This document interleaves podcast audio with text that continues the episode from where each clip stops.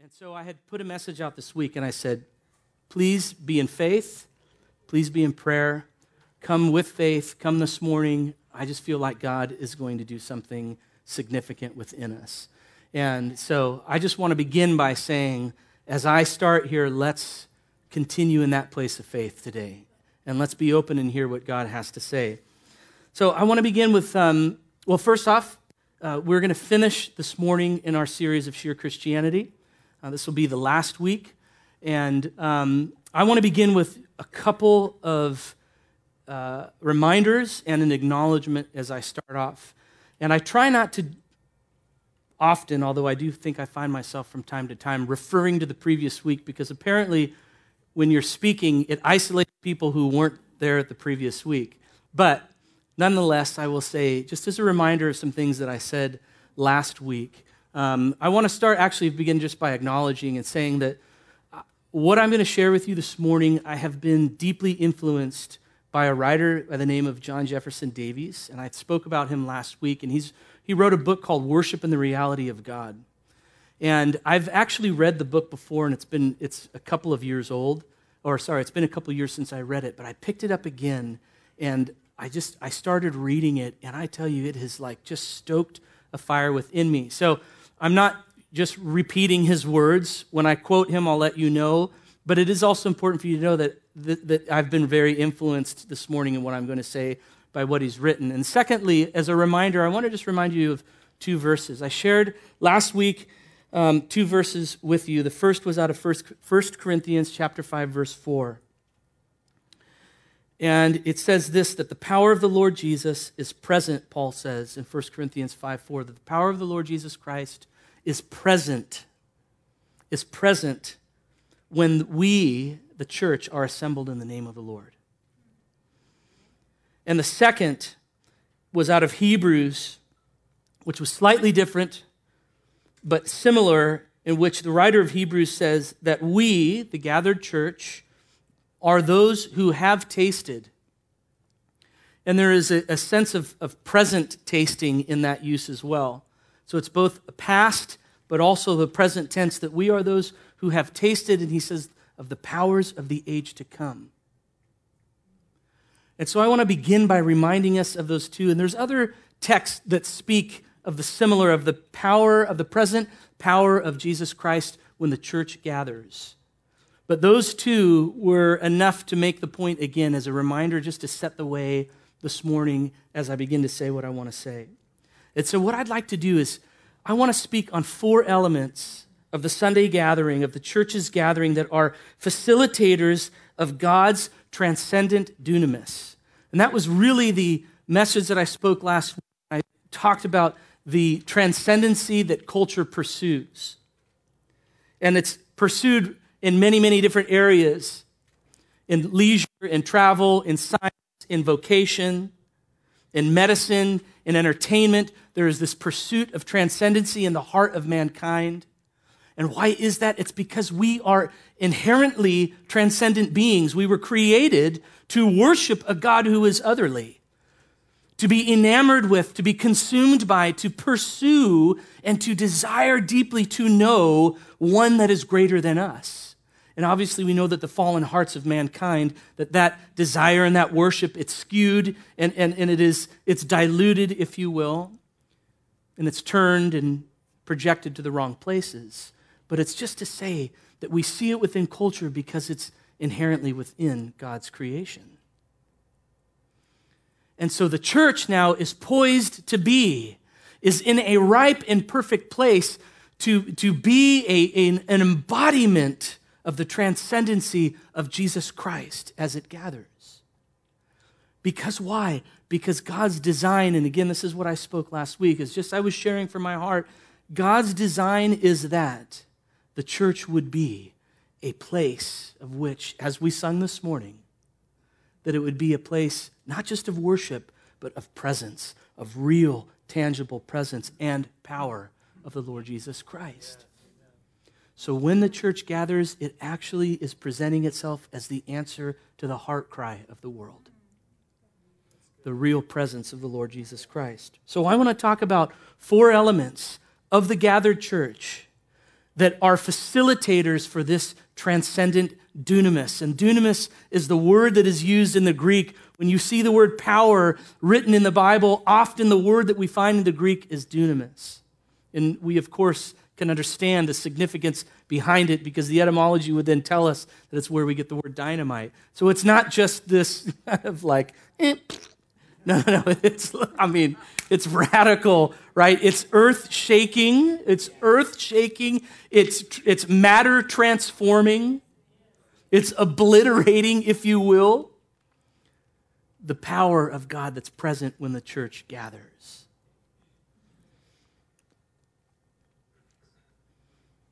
And I believe that through a series of things, which we don't have the time to get into the historicity of the church, but through a series of events, I think we find ourselves today in a place of diminished experience when the church gathers, by and large.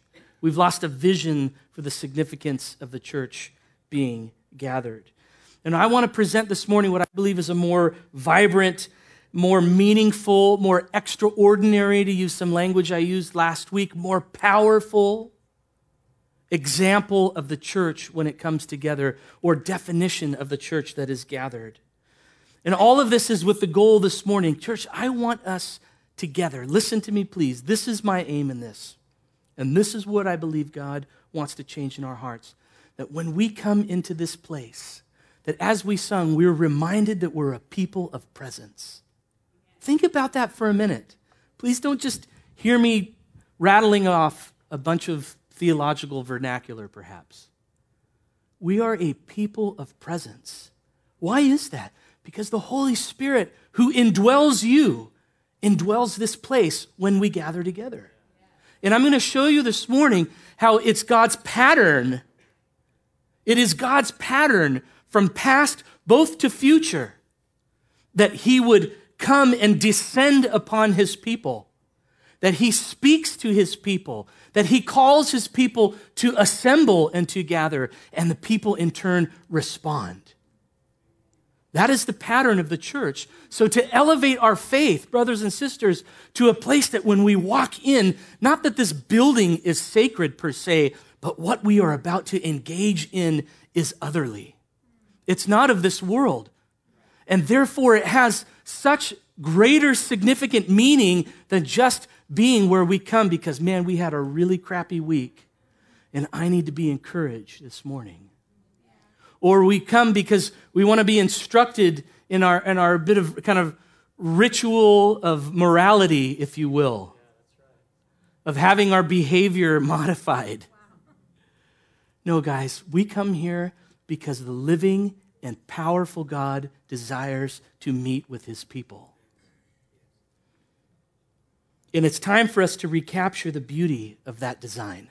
It's time for us to be the embodiment of that presence because that is what the world needs. And I shared with you last week too, 1 Corinthians chapter 14, and I'll refer to this here a little bit later again, but just as a reminder, when Paul is talking about the spiritual gifts, Paul uses in his in his, in his teaching and in his correction of the church or, or teaching of the church, he says that when prophecy is used, but we can expand that to the greater gifts, to the presence, if you will, of God being with his church, that it would cause the unbelieving heart to be laid bare, he says. So, as an unbeliever were to come into the gathering of the saints, his heart is open and all of it is laid bare, and God convicts the hearts. And it says, Paul says, that he would fall upon his face and declare that God is among you. Who wants that in this place? Do you not want that? What greater testimony that God is alive than his presence being so manifest that someone who comes in says, I am undone. I am a sinful individual. And God must be among these people. So we need to elevate our thinking. We need to elevate our understanding, church. We need to elevate our faith to be commensurate with our understanding. Not that it would just be the cerebral assent, but that we so too would then pursue together.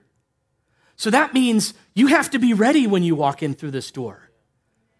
That means you might need to get up a couple hours earlier on a Sunday and just immerse yourself in who God is and let yourself begin to worship before you walk into worship. Right? That means we all have an obligation when we come together to minister unto one another as we minister to the Lord Jesus Christ. I'm talking about something different. And when we start to think about the church, this isn't always that common. And I'm not saying it isn't happening. I'm just saying I don't see it by and large when I look at the Western church on a broad level. Church is not somewhere that we go, it's who we are. And I said that last week. The church is who we are. The church is who Jesus Christ is returning for. He isn't returning for 2951 Sunrise Boulevard. This place is going to be obliterated. He's returning for you. Why? Because you are the church. And in so being the church, that means that the church is a living, breathing organism that is in, in relationship with its creator, that is, that is in this kind of, uh, I'm, I'm missing the word that I'm looking for, but essentially this kind of reciprocal that we worship and he responds. And as he responds, we respond, and, and it's some form of worship. That's what it means to be the church. And so to begin, to begin, because I've spoken for 20 minutes, I want to present the biblical pattern of worship that we see within Scripture. And I'll try to do it quickly because I want to speak, as I said, on four essential elements that I believe capture the transcendency of God within the church when we gather. That, the, that God wants us to find a more robust and vibrant experience within. And so turn, if you will, into Exodus and shoot. Oh man, I had so much I wanted to read. That's all right. I'm going to read it. Liza's always telling me, Lisa, sorry, Lisa's always telling me, stop apologizing for going long. Just go long. So, Becky, I have permission to go as long as I want. Exodus chapter. Exodus. Listen, I want to present a pattern. This is important. It's, this is important. So I want to present a pattern. I'm going to read from Exodus chapter 19. You know what? I don't have it on the keynote. So whoever's running the keynote, just so you know, that's not right. Don't put it up, whatever you do. Exodus 19, just listen to this, please. And I want you, as I read, I want you to listen, or you can read with me. I'm going to read from the ESV, but I want you to listen to some key elements, if you will, that, that are relational to the gathering of the church today. On the third new moon after the people of Israel had gone out, that's not one of them, not the third new moon. In the land of Egypt, on that day they came into the wilderness of Sinai. They set out from Rephidim and came into the wilderness of Sinai, and they encamped in the wilderness. There Israel encamped before the mountain. While Moses went up to God, the Lord called to him out of the mountain, saying, Thus you shall say to the house of Jacob and tell the people of Israel, You yourselves have seen what I did to the Egyptians, and how I bore you on eagle's wings and brought you to myself. Verse 5. Now therefore, if you will indeed obey my voice, and keep my covenant, you shall be my treasured possession. Listen to the words that the Lord is speaking to Moses to give to his people. If you keep my covenant, you shall be my treasured possession among all peoples, for all the earth is mine. And you shall be to me a kingdom of priests. Underline that a kingdom of priests and a holy nation. These are the words that you shall speak to the people of Israel. So Moses came and he called the elders of the people and set down before them all these words that the Lord had commanded to him.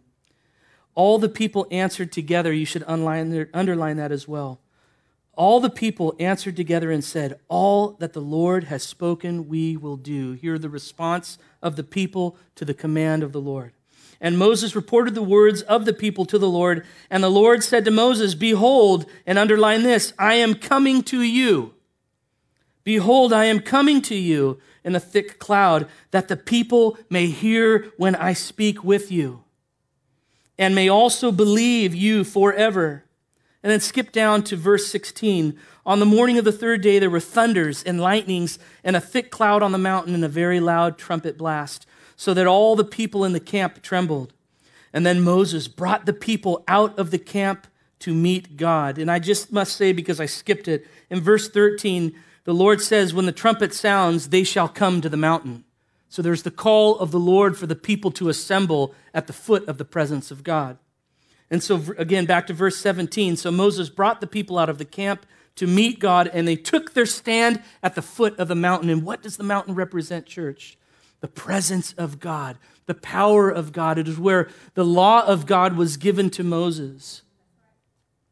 And now Mount Sinai, it says, was wrapped in smoke because what? The Lord had descended upon it in fire, and the smoke of it went up like the smoke of a kiln, and the whole mountain trembled greatly. And as the sound of the trumpet grew louder and louder, Moses spoke, and God answered him in thunder. Verse 20 The Lord came down on Mount Sinai to the top of the mountain, and the Lord called Moses to the top of the mountain, and Moses went up. Now turn with me to chapter 24.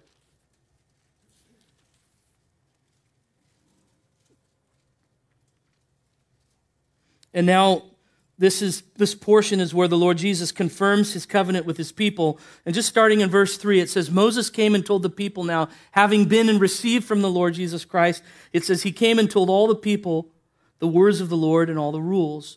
And all the people answered with one voice. And what did they say? All the words that the Lord has spoken, we will do. What a beautiful response, church.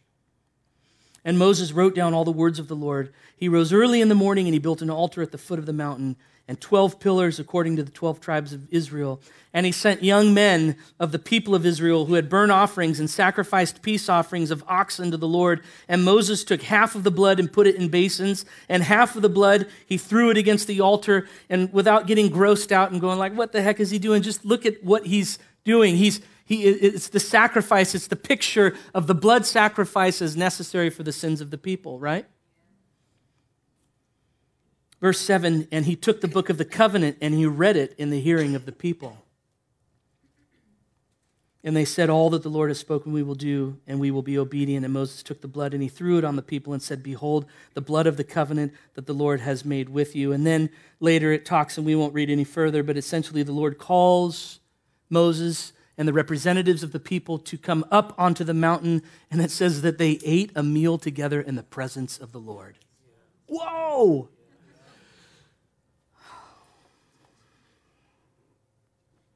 So, here in these two chapters in 19 and 24, we've got this account of Israel.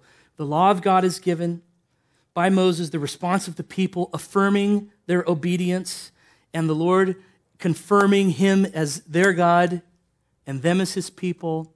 And we see the blood of the sacrifice represented, and we see this meal that is eaten, and what an absolutely mind boggling thing that would have been to sit in the presence of God and to eat a meal. And how interesting is that? Have you ever thought, like, what's the significance of the meal being eaten in the presence of God? Well, may I just plant something into your minds and hearts this morning that perhaps was foreshadowed in it. So, the pattern that emerges is this. In, in 19, we see that God calls his people. That's the first thing that we see. Mm, it's right here. There it is. God calls his people to assemble. You want to take it from here? Okay. The second is that God descends in power, he speaks to his people, and what? The people respond. God calls his people to assembly, he descends in power, he speaks to them, and the people respond. Thirdly, we see that the covenant that God has made with his people is confirmed by blood. And then, fourth, we see that Moses and the people's representatives eat a meal together in the presence of God. So the pattern that we see is this we see assembly, descended power, God speaking, the people responding, and a covenant meal shared. Think about that for a moment when the church gathers. God calls to assembly. Assembly, God descends, He speaks, we respond, and the covenant is confirmed through a meal that is shared. And not only do we look at the origin of something when we want to understand God's pattern, but amazingly, as being New Testament believers in this day and age, we also have the double benefit of being able to look forward because God has told us what will be. And we hold these two in tension. We look at what He, in a sense, began with in His people, and we look to what He says He will end with with His people. And it creates a plumb, if you will, so that we can look and say, are what is what we're doing in line with the pattern that God has set and with the pattern that God is aiming for.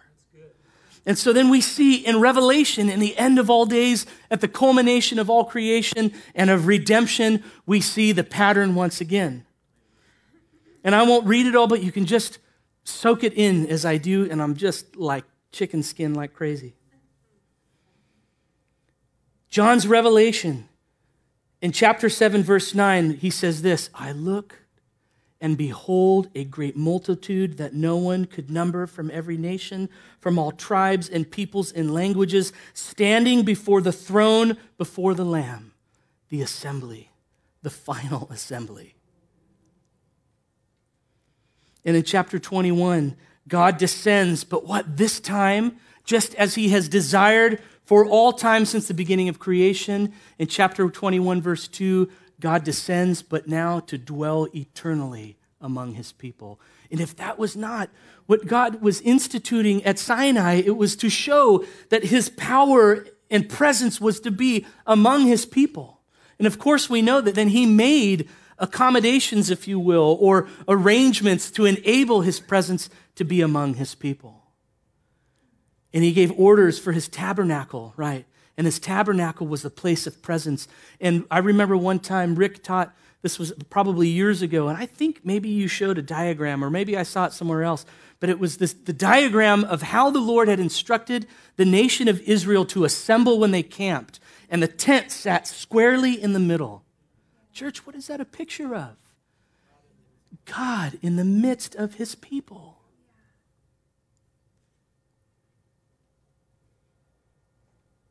And then back again in verse, sorry, in, in, in chapter 7 in Revelation in verses 10 through 12, the response of his people,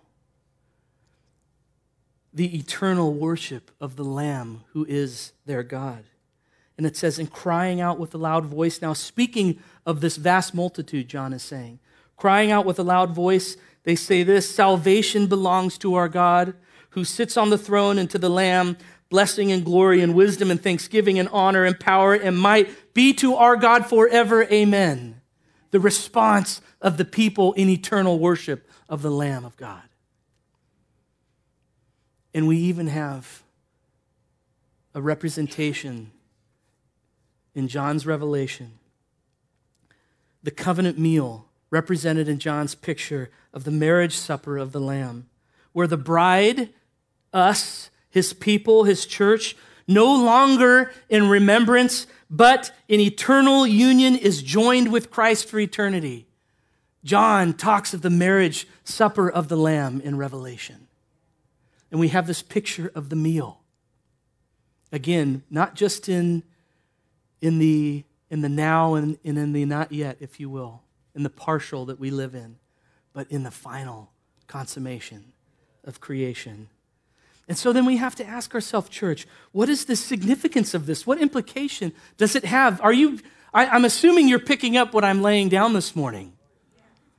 I don't know about you, but I'm so stirred to believe this is something much greater than perhaps we've seen it to be in the past. So, what's the implication? How far we can see that the church has wandered from this pattern at times even just to the, a large segment of Christendom that doesn't observe the Lord's table from week to week to week. One of the ordinances, if you will, the only that is given to the church to be done when you are gathered together.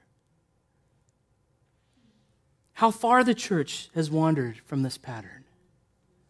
Not to mention the expectation and the faith for the descended, real presence of God in his church, dwelling among his people. It's so much more than this, church. It goes way beyond this. It's tangible, it's physically present, it can be felt. I know you felt it. We can see why the thin and the diminished expression that often passes as church isn't even remotely close to what God has designed for his people.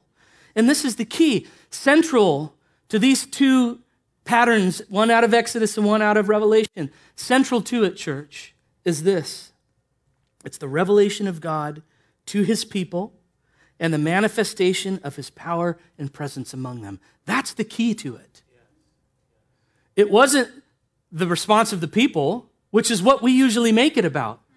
Because what do they say? Everything that you say we'll do. And they go on, like, we're not doing that. Right?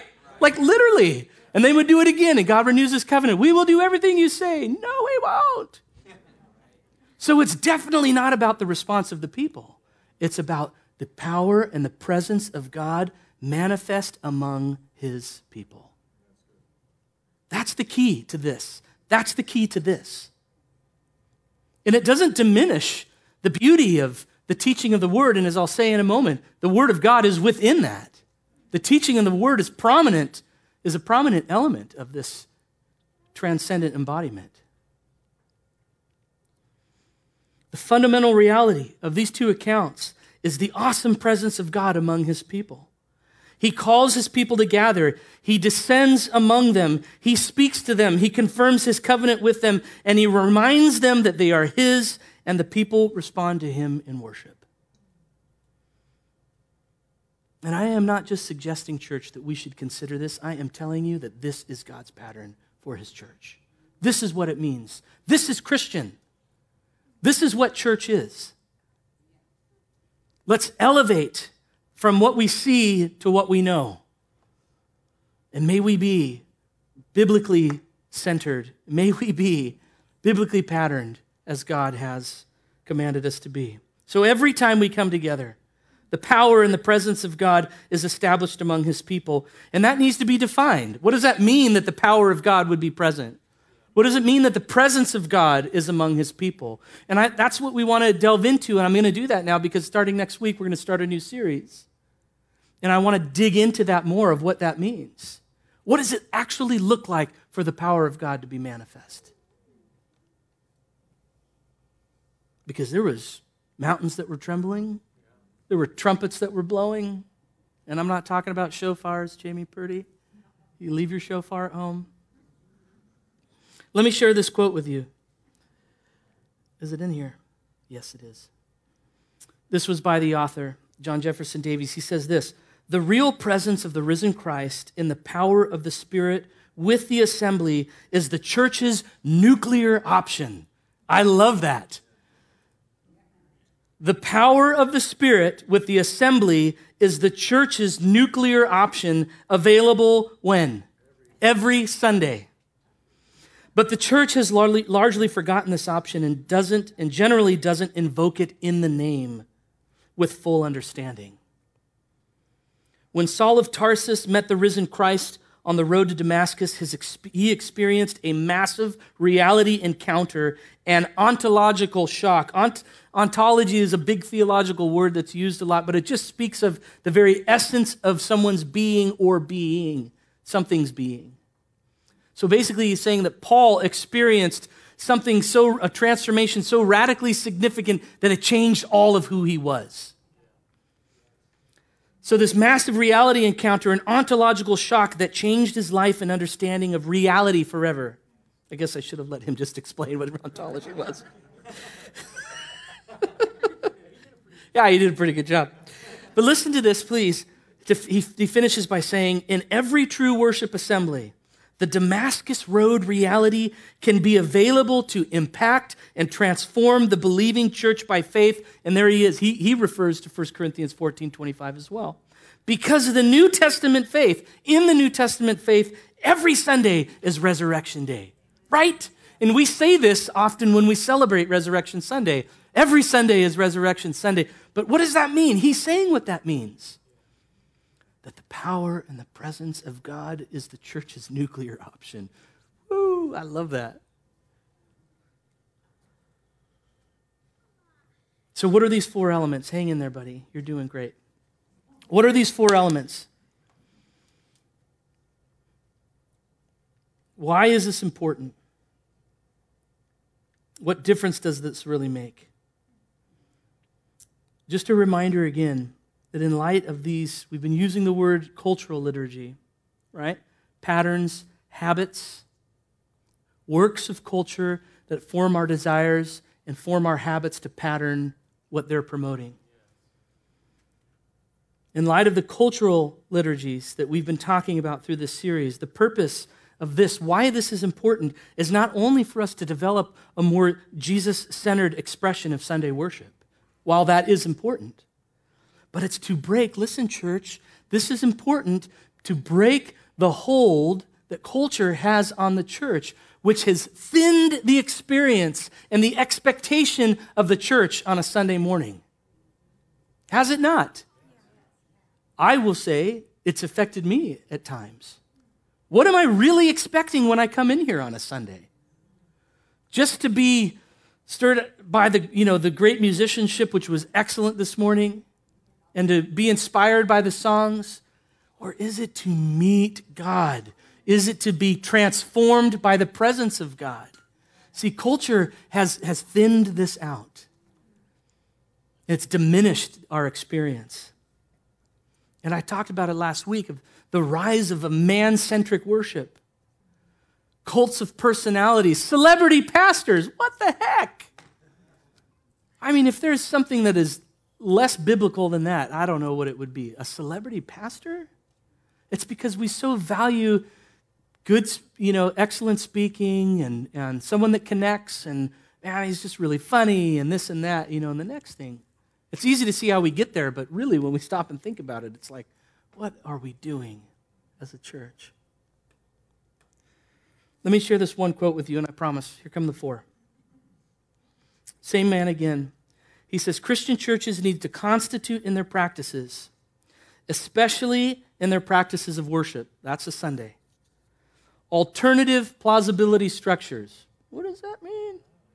Alternative plausibility structures. What's he saying in that? Practices, listen, the church needs to establish in its worship practices that express the probability of God being true, of God being real, of the presence of God. Not just in sentiment, but in embodiment. That is what a plausible, alternative plausibility structure is. Okay.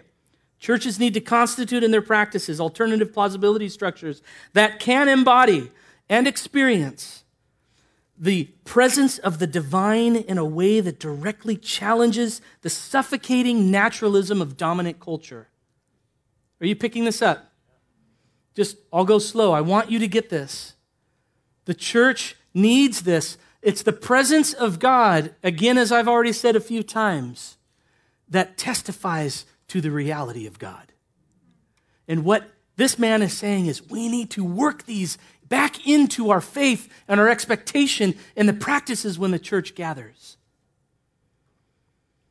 To challenge the suffocating naturalism of the dominant culture, it's important to defend belief in God and the supernatural theologically and apologetically. That's important. It's important for us to talk about those things and to teach them. But this cognitive strategy, in order to have lasting impact, needs to be embodied within a believing community that expects to experience and is actually aware of experiencing the reality and presence of God of the Bible in its worship. So basically, what he's saying is yes, this is good. Yes, it's good. The oration is important. The teaching is important. But if you don't actually experience or have or expect the presence of God in your midst, then you are missing something. It's time for the church to put its money where its mouth is and to show this world, not just say this to this world that God is alive, but to embody the living, risen Christ. So, what are these important elements? The first is, and I'm using this language of liturgy. Now we're reclaiming liturgy because liturgy is the act of the people, it's what we do when we gather together. So, the first is a liturgy of responding in song. One of the key elements that manifests the tangible, transcendent presence of God in the midst of people is worship and song. There was a song that we used to sing years ago, written by Matt Redman. Some of you know who he is, a contemporary um, songwriter for the church. And he wrote this, and one of the, the opening words to his chorus was that he says, Worship starts with seeing you. Think about this, church. He says, Worship starts with seeing you. He says, Our hearts respond to your revelation. Worship starts with seeing God, church. Worship doesn't start with how bad you feel about yourself or how terribly we sin throughout the week coming into the Sunday morning. It starts with a revelation of God for you. What has God done for you? Who is He for you? How much bigger than anything out there is He to you? Now respond in worship from that place. Such a pointed observation as to the nature of worshiping the Lord Jesus that worship begins with a revelation of God, not us, God. Not us, God. Man, that's like, should be a mantra as we start. We gather on Sundays, not us, but you, O Lord. Not to us, but to your name be all glory. And so sadly, we often see that the modern church even fails in this on the most basic and obvious starting point. Many churches need to recapture this biblical truth that it is God who is the central figure of the church's worship on a Sunday. And so, what we sing then is greatly affected, and even how we sing it. Is it in a key that's approachable to all? Or have we just marginalized three quarters of the church because I like to sing really high in the key of B? I'm telling you, these are conversations we have as those who lead you in song on Sunday mornings. Sing it in a key that everybody can sing it in. Otherwise, what happens? You find yourself excluded unintentionally. And I get there's ranges, and I'm not trying to overstate it, but it's an interesting thought, isn't it? So we're, we're intentional, not in just what we sing, which we're very intentional with, but in how we sing it. The types of songs that we sing, the lyrics that we sing. The church needs to sing about all of who God is, not just one aspect. And I was thinking about this. There was a, a British writer, a songwriter in the mid 90s that, that just really had an impact on evangelical worship, and his name's Martin Smith. And he wrote a song. You guys remember what it was? I could sing of your love forever. You guys remember that? And I was thinking, you know what? He had it right, but he only had it partially right. And I was thinking of this if I only told my wife how great her cooking was and nothing else, I'm not truly praising who she is and how wonderful she is and she's a great cook. But if every day it was like, man, you're such a great cook, I could talk of your cooking forever. I could eat of your cooking forever. Right? But it's a little bit of what the church does. The church loves to hyper focus on the love of Christ, which is important. But we need to sing about all of who God is. Our short sighting, songs of lament. When, Lord, will you return? Oh, this sinful world. Oh, my sinful soul. How far I was from Christ. How far you rescued me in, through your salvation. How great you are to sing, to sing of the omnipotence of God and the unchangeable nature of God. These are the things, and there's a dearth of songs, if I'm honest, that we find today that really capture these things, but we're trying hard because we need to sing about all who God is and all that He has done for us, not just one thing. So as we worship, we begin with a response of by, by acknowledging who God is, not to us, but what you have done. And then as we worship, as while we start at this place of beginning with what we have seen, as we continue, we respond to what we do see. Because I said, as I said, the church is a living organism, and God in his, amongst his people, as he descends, he wants to speak to us. So that means that we have to be flexible. That means we have four or five songs that we've planned, but yet God speaks. And so we have to just stop. And then we respond to God like this. It's not unlike any other relationship that we have. When we pursue to have coffee with somebody, maybe we have an agenda, and so we sit down and we start talking, and the next thing you know, our conversation goes here, and our conversation goes here, and our conversation goes here. Church, we begin, we must begin in our own hearts by worshiping who God is always. But then when we gather church, let's expect together in faith that God is going to speak to us. And that's important too. How does God speak? Stay tuned. You have to come to the next 10 weeks of our series. How does God speak to his church? Who's it? Did you say 10 weeks? I heard you say. It's now 12. I'm going to talk about something, right? Uh, you're such a stinker. So we begin with what we've seen, and as we continue in worship, we respond to what we see as God reveals himself to his church by his Spirit.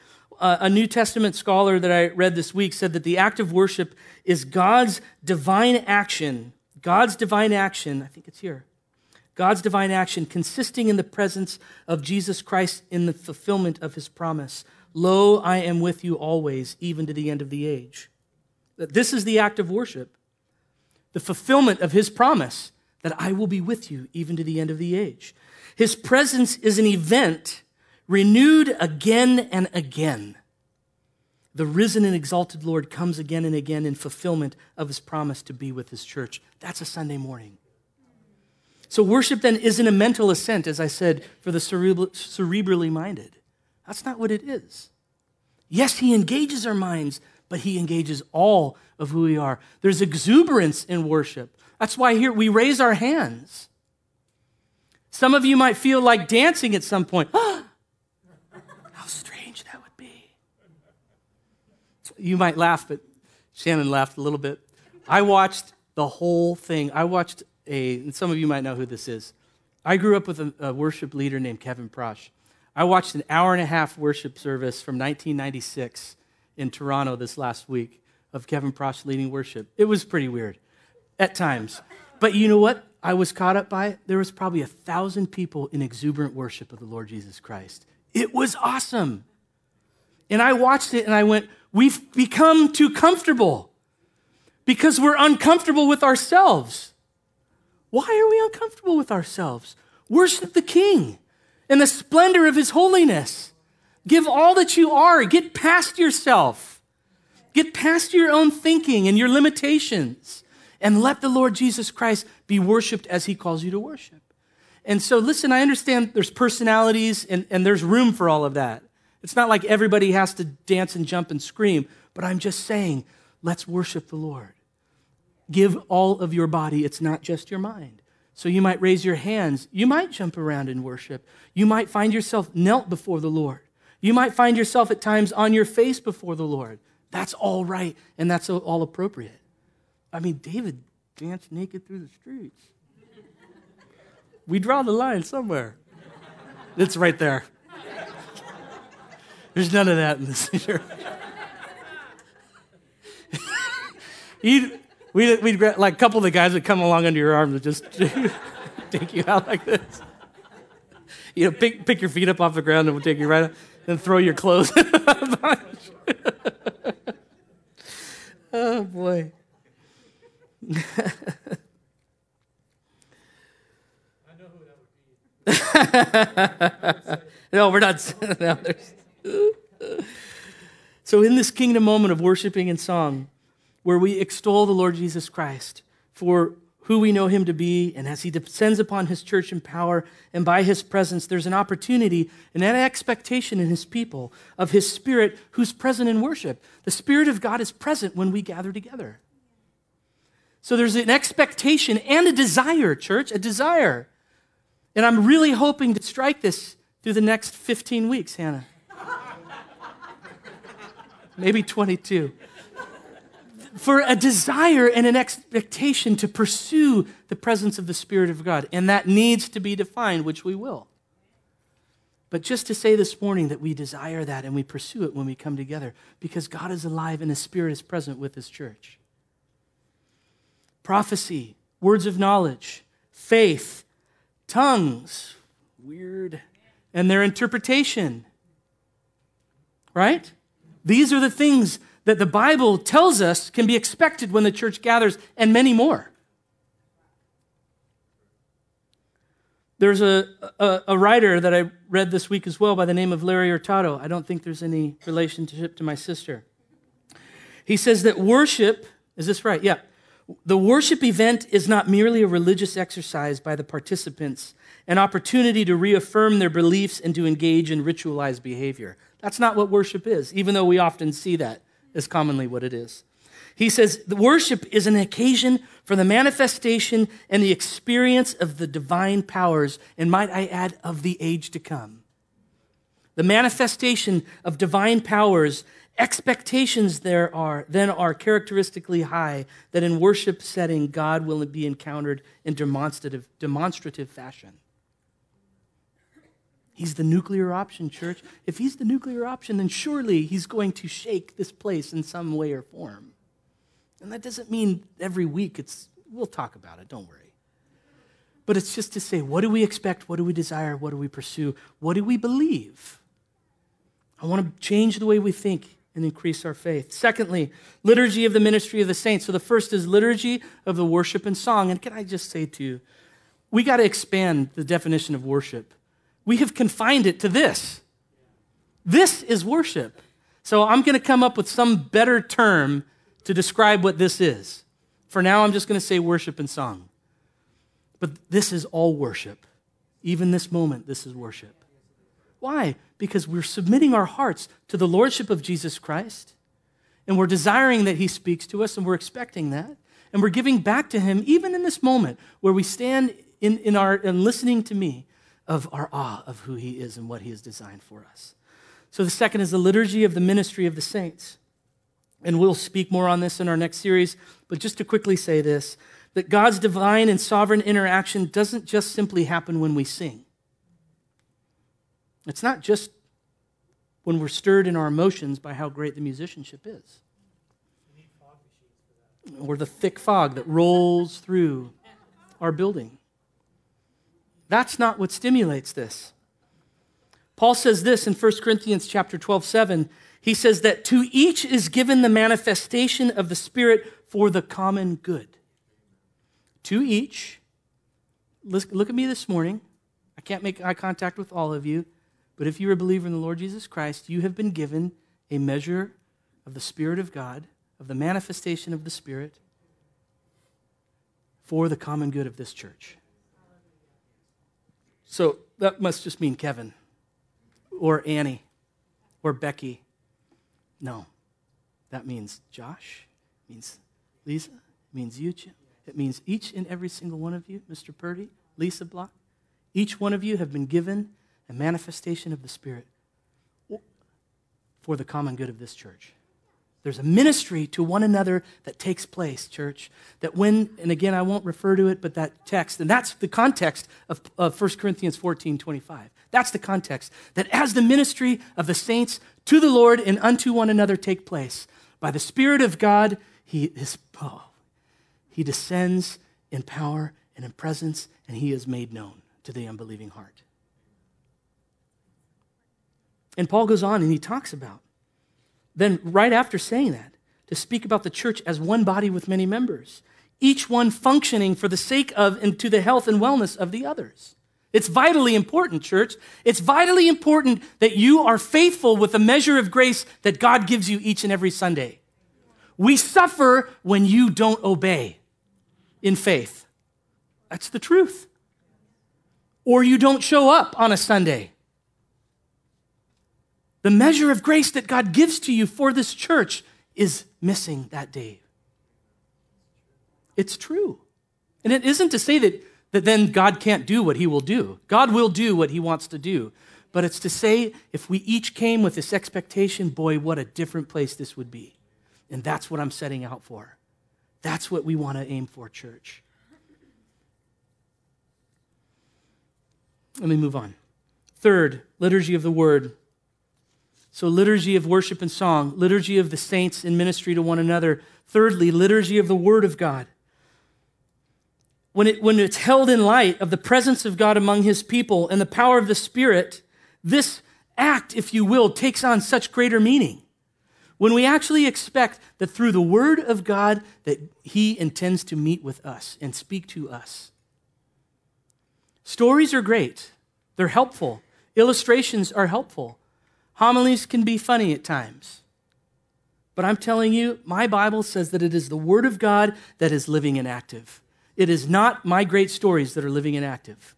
They can help to make a point, but they only go so far. Church, it is the word of God that is living and active, it says. Sharper than any two edged sword, piercing through the division of soul and spirit, of joints and marrow, and discerning the thoughts and the intentions of the heart. The word of God must be central in the gathering of the saints. And we saw it in Exodus, did we not? When Moses gathered the people and he wrote to them or spoke to them what was written. We don't simply come to be reminded, we come to be changed, to have our minds and our hearts opened and transformed into the likeness of Christ, which happens by His Spirit, the presence of God, the dunamis power, the preaching of the Word. And then, lastly, and just quickly, liturgy of the Lord's table. Oh, it's so important, church. It's so important. And it's perhaps maybe one of the more misunderstood liturgies of the church in terms of its real significance. And I, we've been really trying to emphasize this, and I think we've done a good job. But I'm telling you, there is so much more in this act than just remembrance. It's a life giving practice for the church. Concerning the Lord's table, one writer would state that this table is not in a funeral parlor. The table isn't positioned in a funeral parlor. It's in a banquet room that experiences joyful fellowship with the living one. That is where we come to the table of the Lord Jesus Christ. And he went on to give really compelling argument for why the introspective and solemn attitude that the church often takes, which has been affected by centuries of Christendom. And he did a brilliant job of laying the, the history of all the, through the Reformation and on of how that has brought us to a place where the communion table is personal and it's, it's inward focused. It's more than just that. In 1 Corinthians 11, when Paul, quoting Jesus, Paul says, Do this in remembrance of me, and speaking of the Lord's table. The word that we translate in the English as remembrance is profoundly more significant in its Greek meaning. In the Greek, its meaning is a representing of a thing or an event regarded not as being absent only in the past, but rather being presently operative by its effects. That's what it means when Paul uses the word, or when Jesus used the word and Paul quotes it again, of do this in remembrance of me. It's not just remember what happened, but it's the effects of what happened are actively present in the now. And this is what we talk about when the grace of the Lord Jesus Christ is present in his table. So the Lord's table isn't then simply where the believers go to reflect on a memory of the past event. It's where the Christian goes to participate by the mystery of our union with Christ in the present day grace and all of the benefits of the table.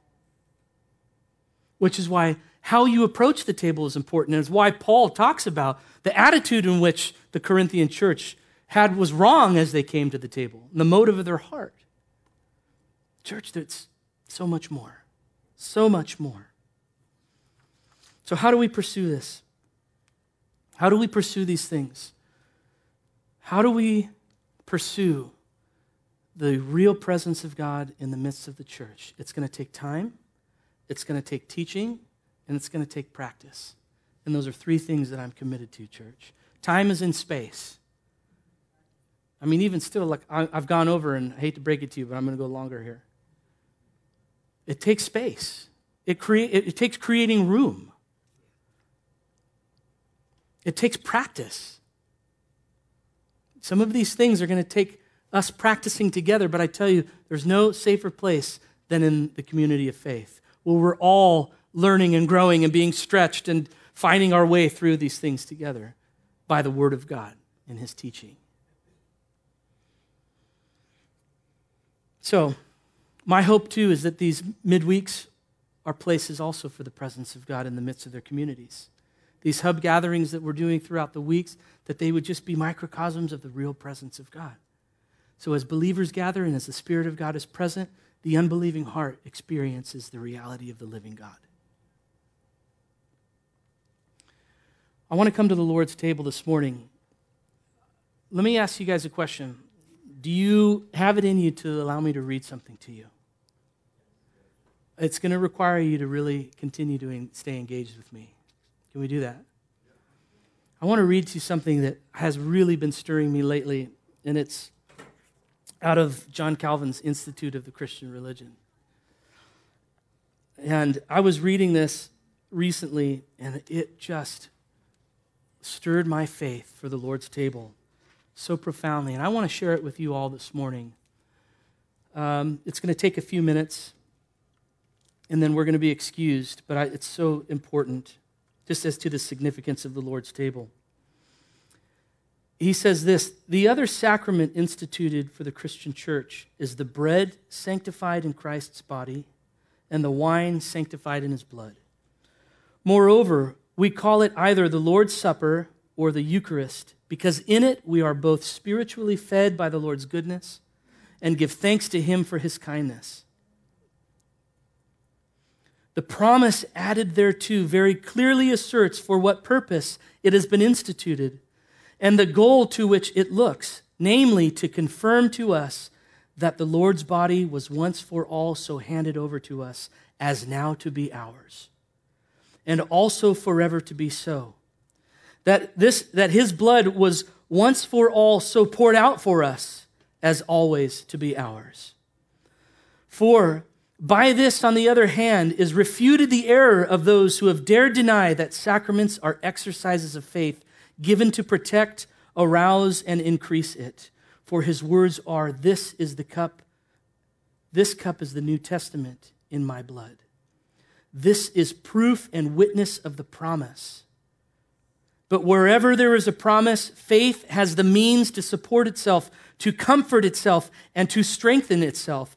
Great indeed is the fruit of sweetness and comfort our souls can gather from this sacrament. Because we recognize Christ to have been so engrafted in us as we, in turn, have been engrafted into him.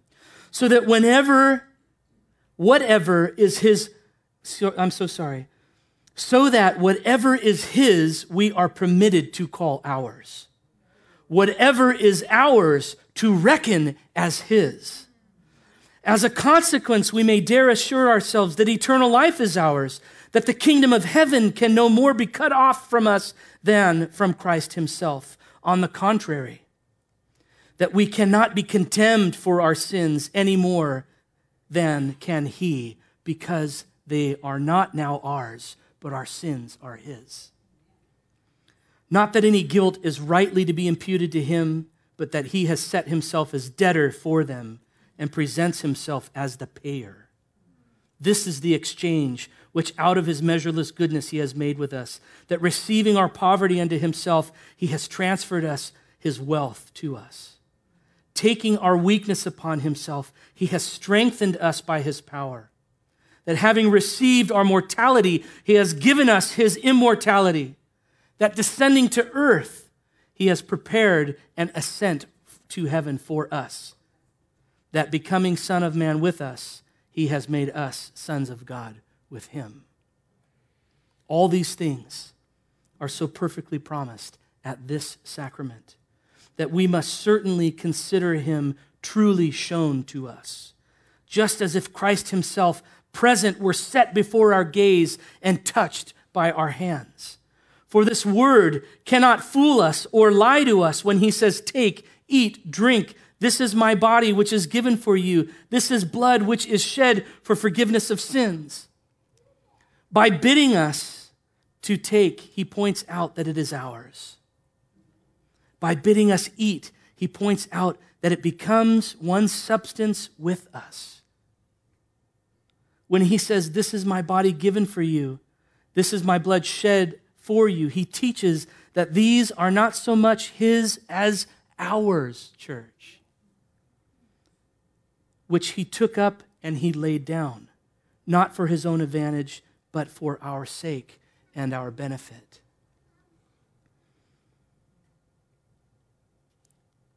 It is not, therefore, the chief function of the sacrament simply to exhibit to us the body of Christ. Rather, it is, I say, to seal and confirm that promise by which he testifies that his flesh is food indeed and his blood is drink, feeding us unto eternal life, by which he declares himself to be the bread of life, whereof he who eats will live forever. And to do this, the sacrament sends us to the cross of Christ, where that promise was indeed performed and in all respects fulfilled. In calling himself the bread of life, he did not borrow that name from the sacrament as some wrongfully interpret. Rather, he is given as such to us by the Father and showed himself as such when being made a sharer in our human mortality. He made us partakers in his divine immortality. When offering himself as a sacrifice, he bore our curse in himself to imbue us with his blessing. When by his death he swallowed up and annihilated, and when in his resurrection he raised up this corruptible flesh of ours. Just hang with me, and I'll finish with this statement. He says this He raised up this corruptible flesh, which he had put on to glory and incorruption. Therefore, the sacrament does not make Christ to be the bread of life, but since it reminds us that he was made bread, which we continually eat, it gives us a relish and savor of that bread. In short, it assures us that all things that Christ did or suffered were done and suffered to quicken us, and again, that this quickening is eternal, we being ceaselessly nourished, sustained, and preserved throughout life by it. I get that was a lot. But I'm telling you, church, it was so beautiful. The way that he described the depth and, the, and, and how profound the Lord's table really is to us. That all of those things that were Christ's are now ours, and not just the death. And this is why we look beyond just a past event, but to the future. His resurrection and his ascension, church, is a promise to us that we too will be resurrected and eternally with him in his presence. So there's joy in the Lord's table. There's thankfulness. There's, there's praise in the Lord's table and worship. So may we come up this morning. I want to invite you now to come to the Lord's table. Just maybe you grabbed a couple of things that I said out of that. Hold on to it as you go to the Lord's table. Reflect on it, worship the Lord in it, and we'll come back together and we'll take it together, okay?